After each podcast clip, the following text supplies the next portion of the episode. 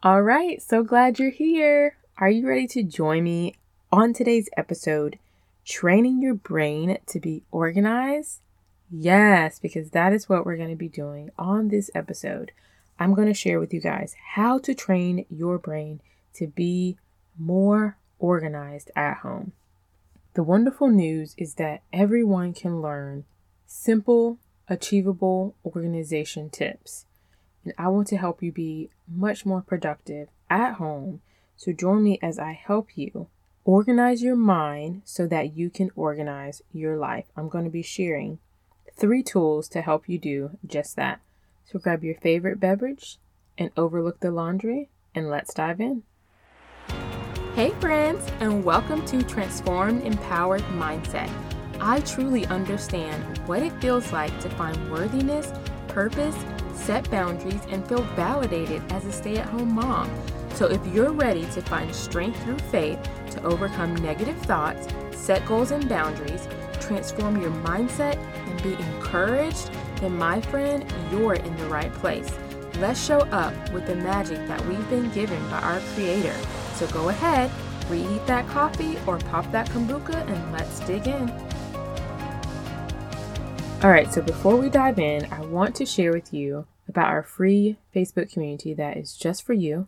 As a stay at home mom, the group is to help you grow in all areas of your life so that you can show up as the best version of yourself as mom. In the group, I, I share quotes, I share scriptures, affirmations, and soon worksheets to just help you thrive in this season of life. So if you have not joined us, then please click the link in the show description that says Transformed Empowered Moms, and I would love to hang out with you in the group. All right, let's dive in. Organize your mind so you can organize your life. What do you think that means? Like, that means so much to me because I truly believe before you can start organizing your life tactically, you have to organize your mind and the way you see things in your home, the way you go about your everyday. We have to organize our mind first. And I want to share with you three tools to help you do just that. I remember when I was so disorganized that it would just make me so angry because I like to have a somewhat tidy home. And when everything just seems to be all over the place in my house, man, it really plays hard on my mind. And I truly can't think about anything else. You know, I may have errands to run, I may have groceries to pick up, I may have bills to pay, all these things. But when I look at the kitchen and the laundry and the living space and the playroom and the bathroom, and if everything is just out of order, it just makes me shut down. Like I can't think about anything else. So when things are like that, because sometimes we cannot help when life is so hectic and our house is not the way that we want, the one thing that helps me get back grounded is to sit down and dump everything out of my head.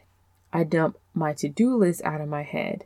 And sometimes I have to sit down and journal about things that I may be frustrated about, whether it's my kids or their playroom or their rooms or the kitchen, like to, to remind myself that this is temporary and that it will not always be this way. And there are things that I can do moving forward to teach and train my children how to keep things and also to create time and space for me to tidy up my home the way I desire it to be. And so that really helped me to shift my perspective when I journal, when I sit down and journal my frustrations. It helps me to shift my perspective and also to get it out of my head of processing the frustration, the, the things that I'm irritated about. You know, so we wear that and it gets weighty, you know, and you know that's why we'll lash out at our kids or our husbands or or whomever because there's a deeper issue. There's a deeper issue that you know, needs aren't met, things aren't done, we're just really frustrated. And when it's that way, it is very helpful to journal and just still, even if you aren't encouraging yourself by journaling, just getting it out of your head and onto paper is a way of releasing it. So I encourage each and every one of you to journal if that is not a activity that you do. It is very helpful in ridding the stress from your body and just surrendering it Like, I give it to you, Lord. I don't want to think about it because I truly believe where the mind goes, energy flows. What we think about, that is where energy goes. So there's times when I have to think about something and there's so much energy poured there. I have to say, I have to realize, become aware of that and I make a choice to to do something else so I don't think about it anymore because too much energy is being put into it. And so nothing else get accomplished. So the first tool that I want to share with you regarding organizing your brain so that you can have the mental space to organize your life is to get a whiteboard. I ordered from Amazon a, a set of whiteboards and it had like erasers and dry erase markers and all the tools that I needed to use it. And it has been very helpful in me making a to do list every day. So on that little whiteboard, I either I leave it on the counter or there's a way where you can put it up on the wall. And they're very handy for many things. You can put the what you're going to have for lunch and dinner and and anything you want on it, but I also use one to write down the top 3 things that I would like to get done because as a stay at home parent, there's always stuff to be done. There's so much to be done. And so what you've gotten stuff accomplished all day, but because there's still so much left by the end of the night, it's like, what have I done? It's just crazy. You feel unproductive. But really and truly, you have been productive. You have gotten at least three tasks done. And so, in order to track that, and in order to show it off to your spouse, hey, this is what I've, I've done, I have been productive. I write it on my whiteboard and I write down the three things.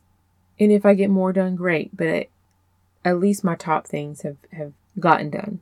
And so a whiteboard has been very helpful in making a to do list every single day. The second tool is a planner. Organizing your week in a planner is very helpful from doctor's appointments to self care days to events to bills that you may need to pay, like whatever it is that you need to do, you need to have a planner to organize it in because it is not beneficial to simply just have it in our head and to constantly think about it all day.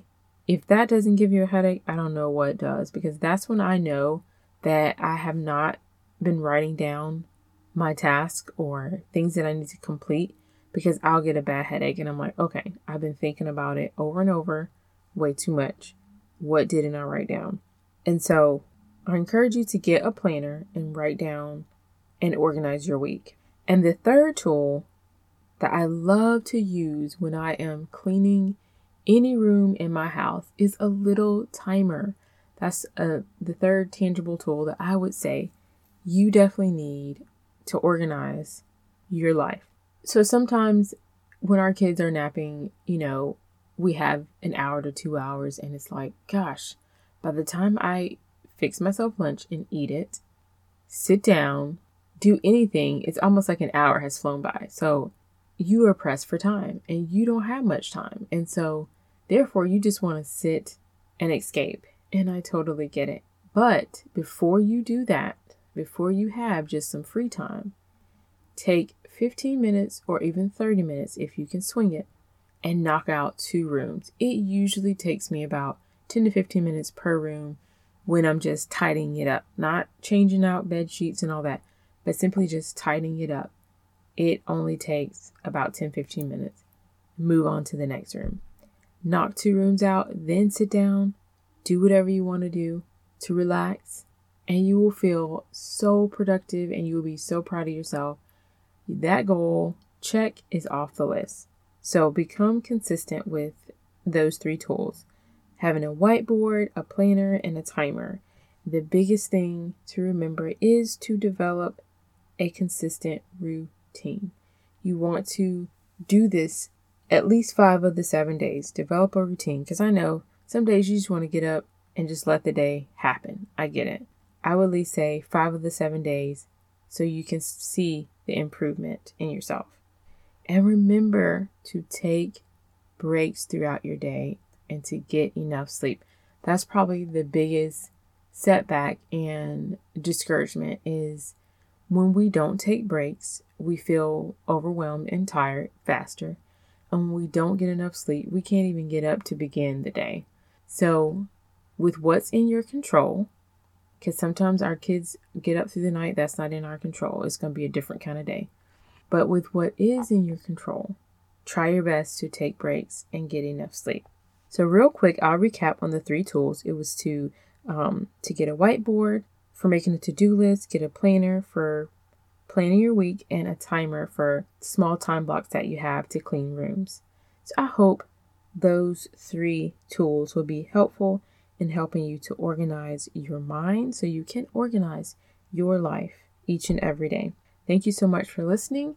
Remember, I want to hear from you.